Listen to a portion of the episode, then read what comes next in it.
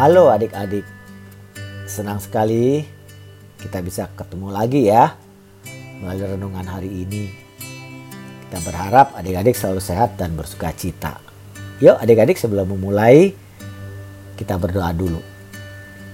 Tuhan Yesus, kami mau membaca dan merenungkan firman-Mu. Tuhan tolong kami supaya kami mengerti dan memahaminya dan terlebih dapat melakukannya setiap hari. Terima kasih Tuhan Yesus. Amin. Adik-adik, pembacaan Alkitab kita saat ini diambil dari Matius 19 ayat 25 dan 26. Yuk, ambil Alkitabnya. Kita buka dari Matius 19 ayat 25 dan 26. Sudah dapat? Matius 19 ayat 25 dan 26.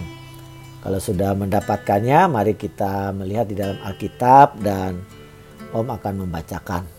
Begini firman Tuhan. Yesus berkata kepada murid-muridnya, Aku berkata kepadamu, sesungguhnya sukar sekali bagi seorang kaya untuk masuk ke dalam kerajaan sorga.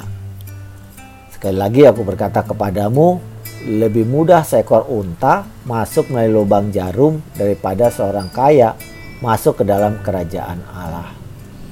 Ketika murid Murid mendengar itu sangat gemparlah mereka dan berkata, "Jika demikian, siapakah yang dapat diselamatkan?" Yesus memandang mereka dan berkata, "Bagi manusia hal ini tidak mungkin, tetapi bagi Allah segala sesuatu mungkin." Demikianlah firman Tuhan. Adik-adik, judul renungan kita adalah membuat yang tidak mungkin menjadi mungkin membuat yang tidak mungkin menjadi mungkin. Kita baca sekali lagi dari Matius 19 ayat 26 sebagai ayat fokus kita yang mengatakan Yesus memandang mereka dan berkata, "Bagi manusia hal ini tidak mungkin, tetapi bagi Allah segala sesuatu mungkin." Mentari sedang sibuk melukis Bintang yang penasaran kemudian mendekatinya. Lagi ngapain sih Mentari? Tanya Bintang. Aku lagi latihan melukis kak.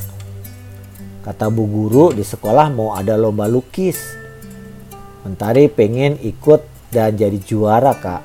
Kata Mentari antusias. Mana sini coba kakak lihat hasil lukisan Mentari sambil mengambil lukisan Mentari. Ini gambar apaan sih? Gunung. Kok bentuknya aneh begini? Tanya Bintang.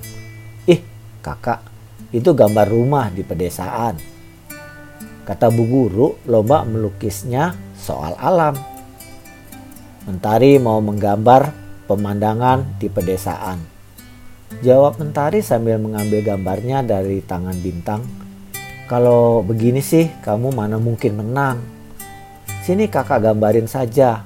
Nanti mentari kumpulkan yang lukisan yang kakak buat. Jadi pasti juara deh, kata Bintang bersemangat. Itu curang dong namanya kak. Mentari tidak mau begitu. Jawab Mentari tidak setuju. Bukan curang. Kakak kan cuma berusaha membuat sesuatu yang tidak mungkin menjadi mungkin.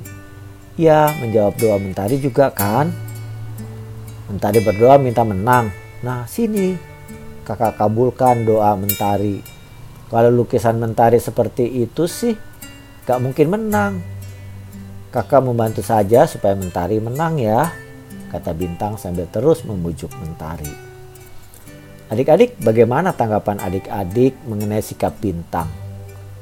Tentu saja sikap Bintang bukan sikap yang kita tiru ya adik-adik dalam segala hal kita harus melakukannya dengan jujur, bukan dengan ketidakjujuran. Kalau adik-adik menjadi mentari, maukah adik-adik menerima saran bintang? Pastinya sebagai anak Tuhan, saran tersebut tidak baik ya adik-adik. Kita mesti tahu mana yang baik menurut kehendak Tuhan dan mana yang tidak berkenan kepada Tuhan. Benar tidak? Ada yang mustahil bagi Tuhan. Namun bukan berarti kita mau memaksakan kehendak kita kepada Tuhan. Mari adik-adik kita katakan, aku tahu tidak ada yang mustahil bagi Tuhan. Kita ulang ya. Aku tahu tidak ada yang mustahil bagi Tuhan.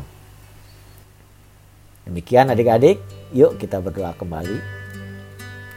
Bapa di surga, terima kasih karena Tuhan telah banyak melakukan hal-hal ajaib dan mustahil dalam hidup kami. Ajar kami untuk tetap setia dan bisa menjadi anak-anak Tuhan yang lebih baik lagi. Terima kasih ya Tuhan, di dalam nama Tuhan Yesus kami berdoa. Amin. Nah, adik-adik demikian firman Tuhan dan renungan hari ini. Kiranya kita selalu mengingatnya ya, dan terlebih kita bisa melakukannya di dalam kehidupan kita setiap hari.